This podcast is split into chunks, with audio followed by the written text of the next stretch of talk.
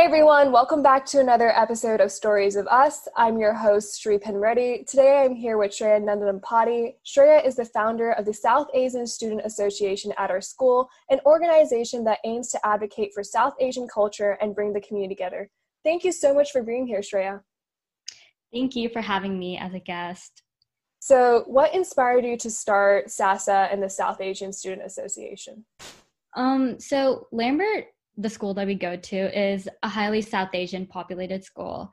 And I used to go to a private school that was, in comparison, very white, and there were not that many Asians there in general. So when I was coming here in freshman year, I think I had this perception that people would embrace their culture fully and it would be a place that people would celebrate and express their heritage. But instead, I saw that it was the complete opposite. Um, people made fun of each other for being brown, or if someone brought Indian food, they would be criticized and laughed at. And I think that this especially frustrated me because I thought for once I would be able to appreciate my culture. And I think that seeing this made me realize that, in fact, I wanted to fix this problem. And after thinking and talking to many of my friends, I realized that this issue was deeply rooted in the fact that we live in a society where non Western cultures are often ridiculed, and there was no space for Desi students at my school to be themselves and talk about Desi things. On a day to day basis, you hear and you see so many things within our community, mm-hmm. and there's not really anything or like any organization that tackles that. And I think that all of this as a whole is really essential to understand and think about. Right. And talk to me a bit about what SASA is doing to kind of like bridge that gap in the community and the Desi community. So SASA does a lot of things. Its its main goal has always been to raise awareness and advocacy on issues within the South Asian community while building a place for support and relationships. And I think when it comes to raising awareness and advocacy, our biggest thing is Chai and Chat. Chai and Chat is a discussion space for the Desi community to come together and talk about issues we generally wouldn't feel comfortable addressing with our parents or peers.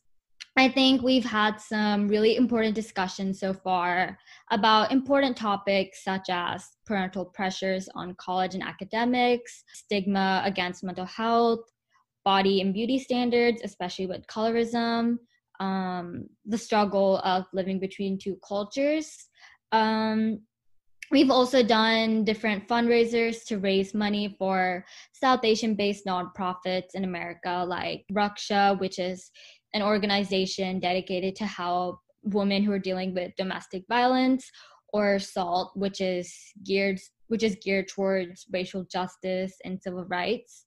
Mm-hmm. And also, while doing all of this, we try to do community building activities like picnics and group movie nights. And I think the combination of all of these events has allowed Desi students from different grades to meet others and expand their social circles. And another really cool opportunity we got recently was to volunteer at a middle school during their India Cultural Day.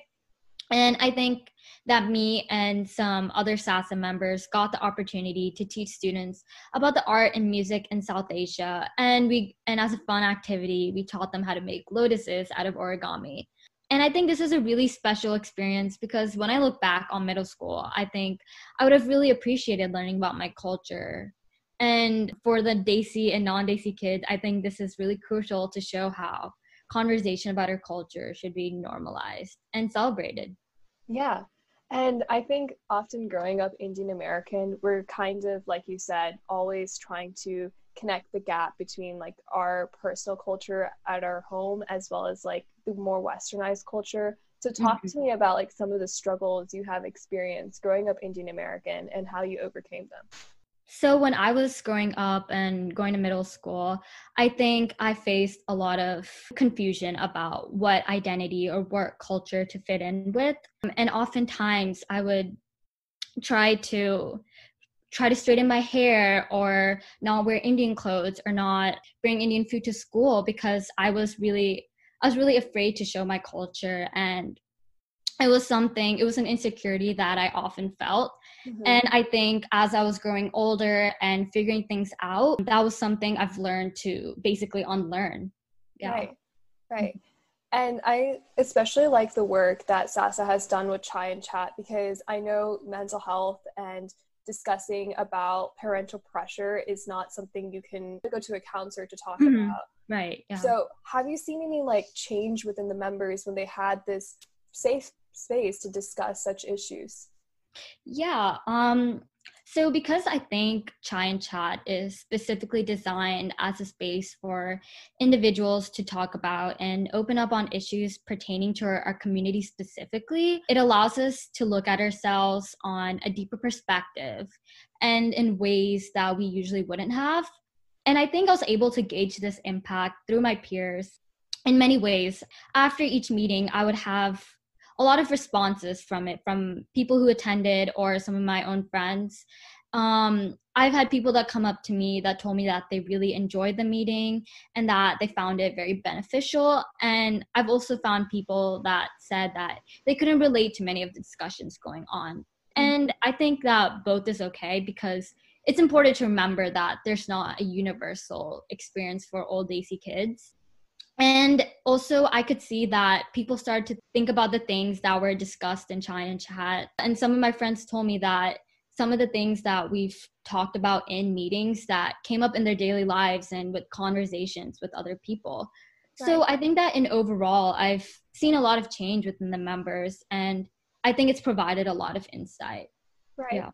Mm-hmm. And I think a lot of the issues that you address in Chai and Chat, like you suggested, mental health, mm-hmm. is like like oftentimes i feel as if like cultural activism is a really difficult sector because a lot of times our culture which is rooted in like decades of history mm-hmm. kind of you know conflicts with the more progressive ideas that we have as you know mm-hmm. indian american so i guess what is your perspective about that and like how do we address that so i think with cultural activism there's a lot of different issues um, especially in South Asian culture. Like there's mental health, there's LGBTQ rights, there's feminism, racism, colorism, and there's a lot.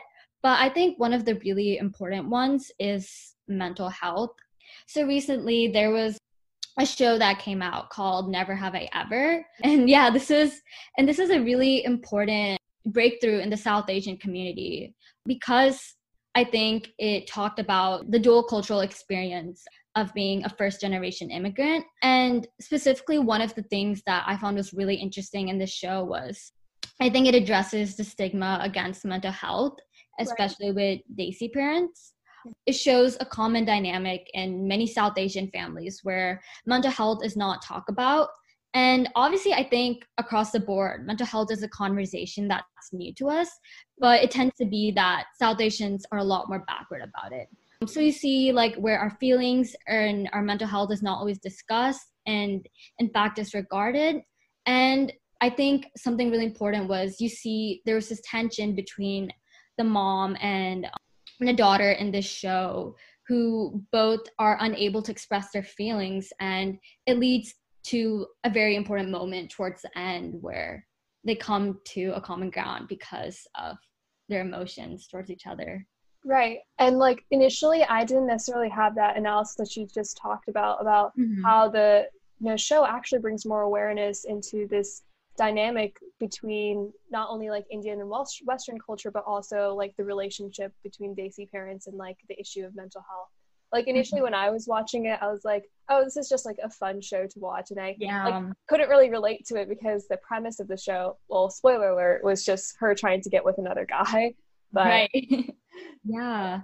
But um definitely. Um yeah i think the show was super important because i think like like you said like without realizing it addresses so many of the common problems and experiences that i think like an indian american girl goes through. Yeah it does a good job of just showing like her normal like coming of age problems like a guy she's attracted to or just like normal like academic rivalry. But it also shows like these cultural problems that she goes through like as a first generation immigrant whether it's like about arranged marriages or or just anything in general yeah going back to mental health I mm. can completely relate to this on the fact because I feel like, especially growing up in our community, like you said, where it's mm. very heavily Asian populated and we're all kinds of like expected from the day when we were born to like go to Ivy League schools and whatnot. Right, yeah. We're kind of like breeded for it. And mm. it's very difficult to approach that conversation because sometimes mm. the reason for our lack of better mental health is because of the expectations our parents have on that. Right. So I think mm-hmm. what is your suggestion to like better approach these conversations with our parents about like more progressive issues, whether it be like mental health, LGBTQ rights, or you know colorism or anything like that? I think in general, um, when we talk to our parents about any difficult conversation, it's important to understand that they grew up in a very different world than us. So talking to our parents is can be very difficult, especially for first generation immigrants. We grew up in a very different world than that of our parents, um, where ours is very multicultural and we grew up in very different ideologies and we tend to be a lot more progressive and talk about different things more often. I think, as a general statement, and through my own experience of the world, I think a lot of times people are unable to truly understand something unless it resonates with them on a deeper or more personal level. And I think when it comes to things like mental health or just anything in general, I think we should have more conversations with them. We should educate ourselves alongside with them. Um, so when, for example, like recently with the whole Black Lives Matter initiative, I think my parents have understood that the incident that will happen with George Floyd recently and the police officers was not right, but they do tend to be very confused about the riots and the protests going right. on. And I think that many times brown parents just often shut the opinions of their kids out. Mm-hmm. Like, for example, like mine are just like, yeah, whatever, I don't think you're right, blah, blah. And right. and I think it's important to recognize that this is not a one time only conversation. Mm-hmm this is something that will have to be ongoing and continuous. Like, for example, like if they make any racist remarks, you'll have to correct them and tell them why they're wrong. And if you run into a scenario where you see a black person and they act or say something racist, you have to correct them. Mm-hmm. I think anti blackness is a very serious issue that we really need to address because from years and years of just systemic racism. I think we've all created an implicit bias towards different races and ethnicities of people, and that is something we're going to have to actively unwork. Yeah, I can definitely relate to that as well. Like before this entire Black Lives movement always like kind of like ignited like a fire across our nation, we mm-hmm. always kind of knew that racism still exists in our society mm-hmm, and yeah. but we didn't always acknowledge that we were perpetrators of like microaggressions and like small acts of racism as well. Like for example, I can remember like the countless times where I came back from the airport and we are on like MARTA, right? And so like an African American man like enters the same train as we were. Like my entire family, like we would bring our bags closer to each other. And those kind of acts kind of show like racism implicitly, like you were saying. Mm-hmm and I can also totally agree with the entire statement about like they're really confused about the riots because a couple days ago I was kind of explaining to my mom about the reason why we have civil rights in this nation, and maybe you can talk a little bit more about this as well, is because African Americans fought for our civil liberties during the 1950s in the civil rights movement.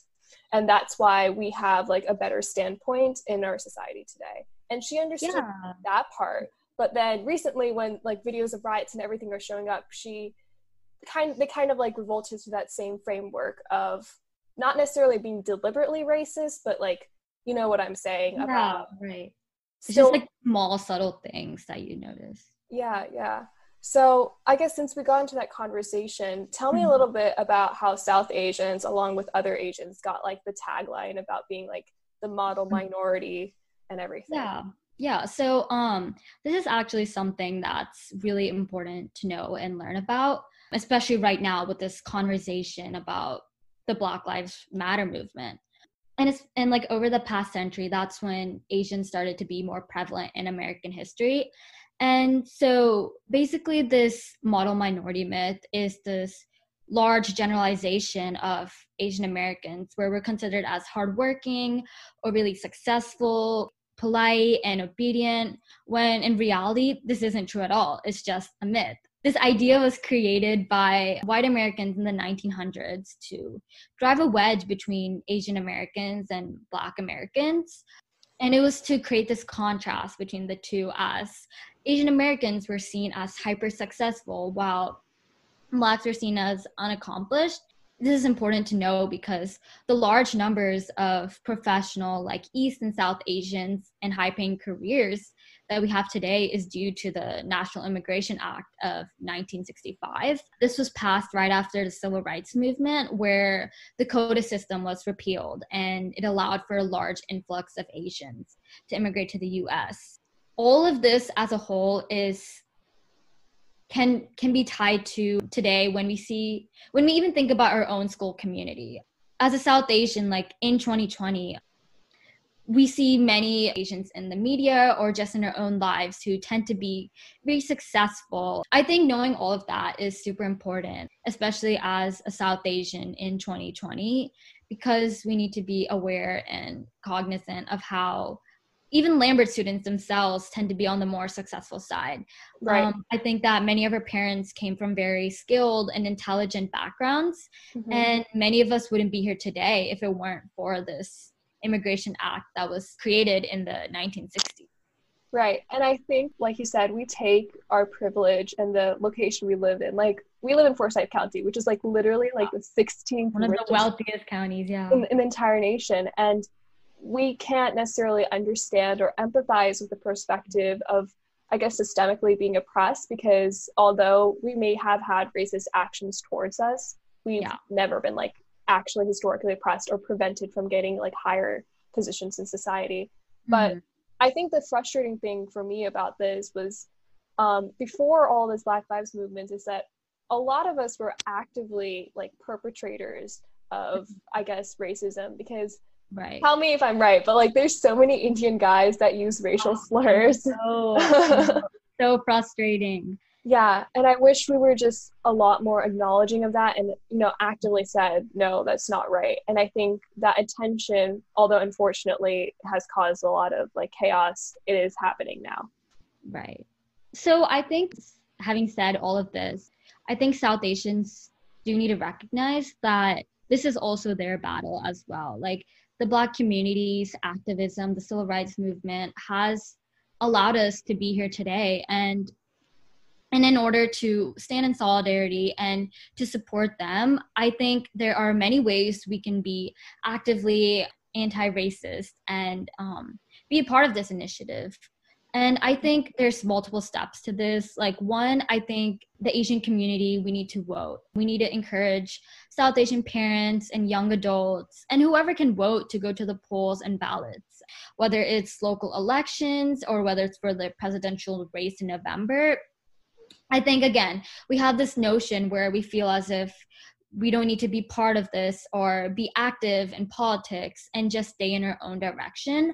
And this is a really harmful and wrong idea to have because, just in general, um, politics is not a personality trait because it affects everyone in some way or form. And it's our right and it's our obligation to be involved with all of this so alongside with that i think again like we need to have uh, difficult conversations with our family or friends with, when it comes to anti-blackness bystander and a lot of the people around you to say anti-black things like the n words. Like one of my biggest pet peeves i cannot stand it when people say that.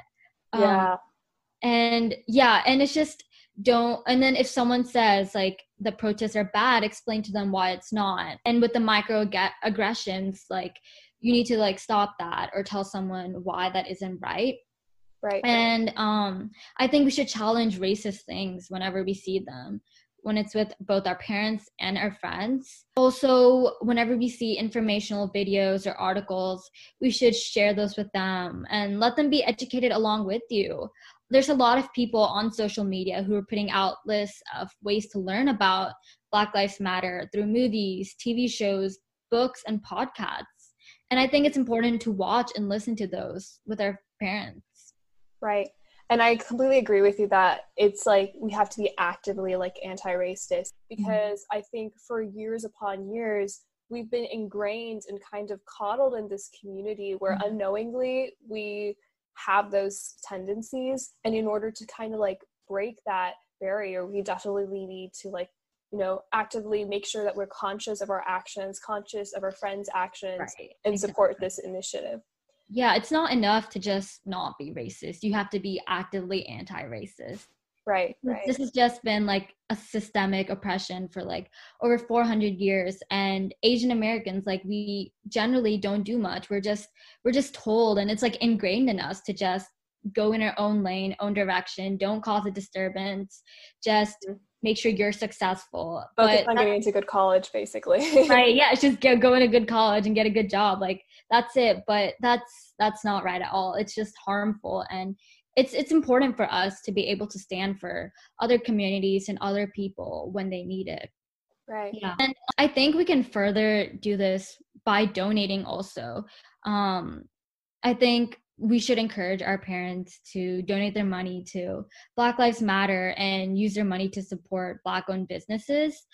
I th- there's a lot of and also if you can't donate i think there's a lot of youtube videos and live streams where the number of times you watch it, it adds to the amount of money the user donates. Right. Yeah. So I think that's a really important way to support this. Um, and I think, um, and I saw a video about this recently, but it's to basically donate our skills. A lot of people think that supporting Black Lives Matters mm-hmm. means that you have to protest, um, but you can contribute to the cause in a way which is best suited to the skills you already have for example, like if your parents are lawyers, you can help provide legal counsel. If mm-hmm. your parents are IT folk, you can help Black businesses with advertising or building websites. If your parents are doctors, you can provide medical assistance. Support however in the way you can. Use your education to empower these marginalized voices. Use your niche, use your skills, support Black owned businesses, companies, initiatives, however in the way you can. Right. And like I definitely can confer like last night I was watching the video that Hasan Minhaj released. Right. Yeah. We watched it. And the surprising thing was like he's basically advocating for exactly what all you said. It's really important for us to get involved and like you said, use our skills so that we can empower the marginalized communities that actually empowered us in history. So I think that's yeah. a really important point. Yeah, it's it's 2020. Like we don't have time to just sit here and be silent. Like we're done with oppression. right, right. And I'll definitely we can work on making a list of all of the different resources and also link it to the bottom of the podcast. Yeah. And on the topic of Hasan Minhaj, what are some, I guess, South Asians in our community in society that are like really empowering this uh, us and this mm-hmm. entire movement? the first one that comes to my head is Mindy Kaling. Like right. like I said about the show, like never have I ever.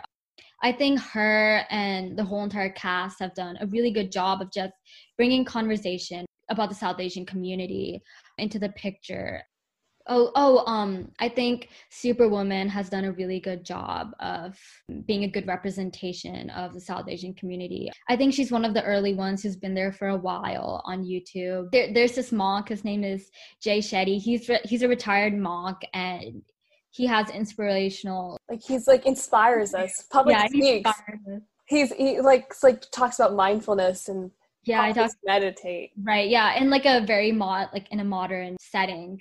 Right. so i think yeah jay shetty is an excellent source of inspiration. I think there's also some other super inspirational like ceos satya nadella who's who's a ceo of microsoft Oh, another really important activist is Jameela Jamil. Yes. Um, yeah, she is an actress on The Good Place, and she's also done a lot of advocacy on body positivity. Um, right. Um, and I think she's created her own organization. Jameela Jamil has some very important things and conversations that she's involved with. I think the biggest thing that comes to my head is she had this like Twitter battle with with the Kardashians it was i think they were promoting fit tea and she was telling how this was super harmful and towards girls who are learning towards how to accept their bodies and right and it's just it's very body negative and it's something that's just super damaging to girls yeah. and i think she was super successful enough where she was able to shut them down and they just stopped promoting fit teas. So she's done a oh. lot of impactful work. Yeah. Which is done, yeah, which has just changed for the better. Yeah. I definitely think there's like been a shifting paradigm where there's we see a lot more South Asians in media, media and they're getting a mm. lot more attention. I guess that just makes me proud. yeah, of course. Oh, there's also another one I was thinking of, Rupi Kaur. Oh yeah, yes. How could we forget Rupi? I know. Oh my gosh. Yeah. So Rupi Kaur is a South Asian poet. She's also a Desi American girl and she writes a lot about her bicultural experiences mm-hmm. and her poems are really amazing if you read them they're very simple and very minimalistic but they're very powerful right and, yeah and very like moving as well too mm-hmm. and i actually gave my mom she's currently reading milk and honey um, oh, by Rupi Kaur. Yeah, and she's like, I think it's really important. I guess that's another way we can like introduce our parents to like, I guess, mm-hmm. hip hip culture of right now is by like letting them read books created by like our generation and like earlier generations. Yeah, for sure. Um yeah, cuz whenever I watch Hasan Minhaj, like my parents always come in the room as well. I think they really like his shows. Yeah. And yeah, and I think slowly like exposing them to different types of like South Asian media, it it will really allow them to like be educated alongside us. So I think that's something that's super important. Right, right.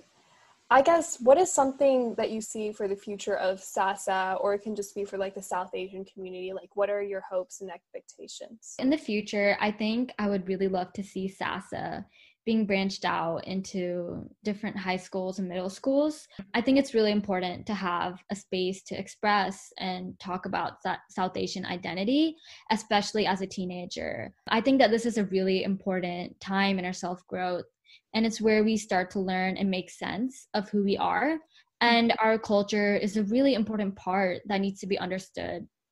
Right. And having a place to learn about our culture and also about others will really help us on a personal level and will allow us to take a step forward and becoming a truly diverse world. So to get like a south asian organization at middle schools is something that's on my plate I guess winding down on this conversation, what is next for you and what are your future aspirations? Right. So I think all the work I've done with SASA has really allowed me to get into the sphere of activism. And I think I've learned a lot about the world. I've learned a lot of interpersonal skills and a lot about myself. So I think in the future, I would like to get more experience and exposure to bigger and broader South Asian nonprofits using SASA and the work I've done, I want to support other organizations however I possibly can. Especially in the next year, I want to reach out and be able to work with them. And I think going into college as well, I want to be in a city where I can work for a mission driven South Asian organization and take an active stance and giving aid to those who really need it. So, yeah, I think my biggest goal in the near and far future is just extending my involvement from a local to a more global community. Yeah. Well, thank you so much, Sreya, for being on this podcast. Of course.